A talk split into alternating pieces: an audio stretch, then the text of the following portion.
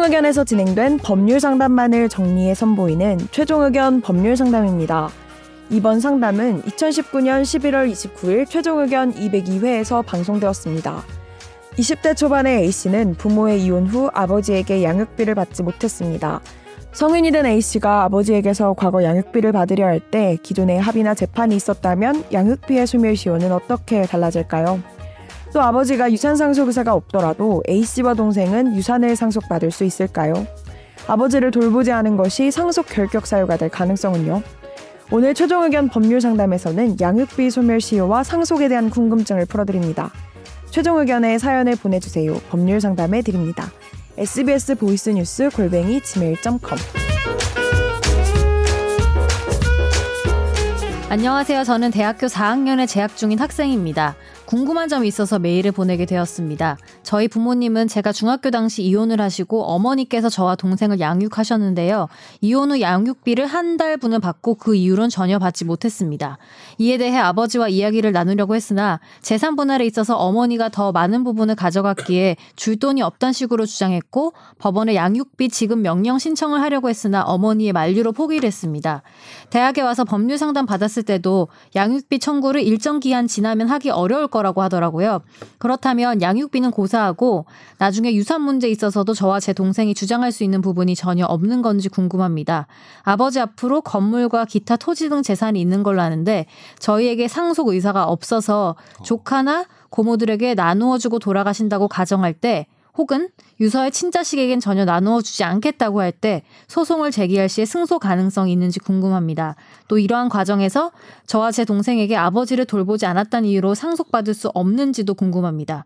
개인사는 최대한 배제하고 보내신다고 예. 합니다. 네.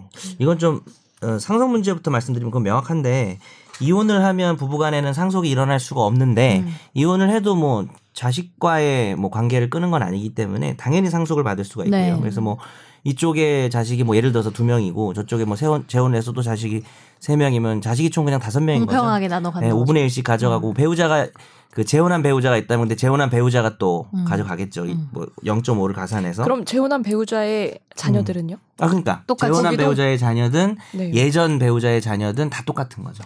아, 근데 내 애가 아니에요. 그래도. 아, 데려온, 데려온, 네. 데려온 경우. 그런 경우는 상속이 어. 안 돼요. 근데 어. 보통 또 재혼하면서 또 그쪽에 원래 있던 자녀를 또 입양을 하기도 해요. 아. 뭐 그렇게 되면 또 되죠. 이혼이 음. 저저 상속이 되는 거다. 자식이 되니까 음. 좋은 질문입니다. 그러니까 그냥 음. 데려오기만 해는 한 애는 음. 이제 상속은 원래 안 돼요. 맞아요. 그런데 그래서 근데 이제 만약에 이분이 돌아가시면서 뭐 유서에서 뭐 아니면 누구한테는 안 주겠다라고 해도 음. 뭐그 유류분양 제도가 있죠. 우리가 지난번에 다루려다가 결국 집탐해서 못했는데 시간 관계상 그러니까 모든 사람이 원래 자기 상속분만큼 가져가는 게 원칙인데 뭐 저쪽 자녀들은 안 주겠다라고 했을 때 전혀 안 줄 수는 없고 음. 원래 그분들이 받았어야 될 만한 정당한 액수를 계산한 다음에 그거의 절반까지는 이제 받을 수가 있는 상황입니다. 네.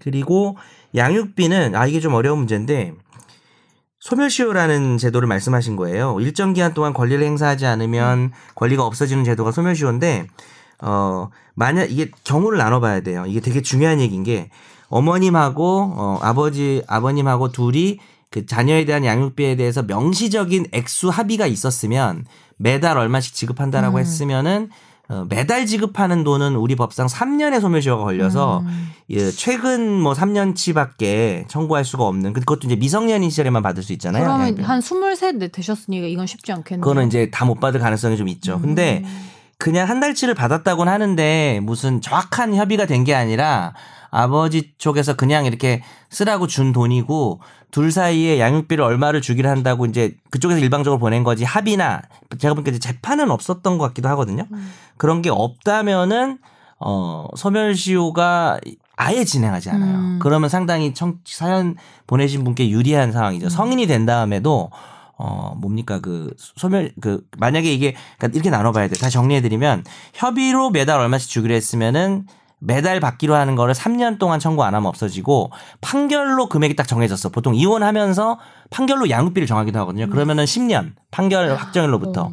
그리고 아무것도 정해진 게 없으면 성인이 된 다음에도 그 20년 어치의 양육비를 엄밀히는 정확히는 18년이라 그래야 되나? 그거를 다 청구할 수가 있어요. 그래서 협의가 있었는지 재판이 있었는지 아무것도 없었던 상황이 가장 유리하실 겁니다. 음, 그렇게 말씀드릴 수 있을 것 같아요.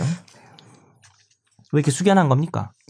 너무 명쾌해가지고 아, 오랜만에 빠른 시간에 변호사 같았어요. 많은 이야기를 해야 돼서 네. 네. 저도 약간 이, 이 스스로에게 얘기도 잘했다고 상속 얘기도 아, 아, 한 얘기를 먼저 해드렸어요. 아, 해주셨어요? 네, 조- 네. 졸았죠. 아 죄송해요. 네. 딴 어. 자요. 먹는데. 그러니까. 아 그런 얘기도 네. 있긴 하네요. 뭐 저와 제 동생이 아버지를 돌보자 돌보지 않았다는 어, 이거 말씀하신 거죠, 기자님? 아 예. 네. 그렇게 해주세요. 뭘 내가 해준다고 그렇게. 막 선회를 막 아, 네.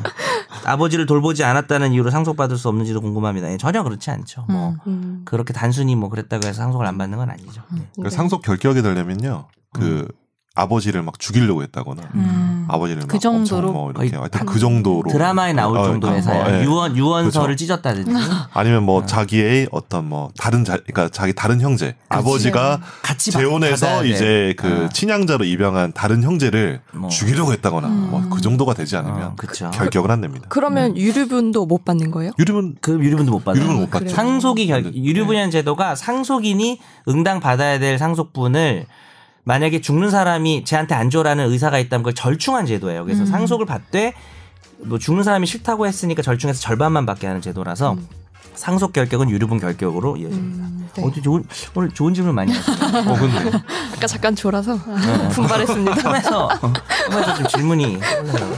네.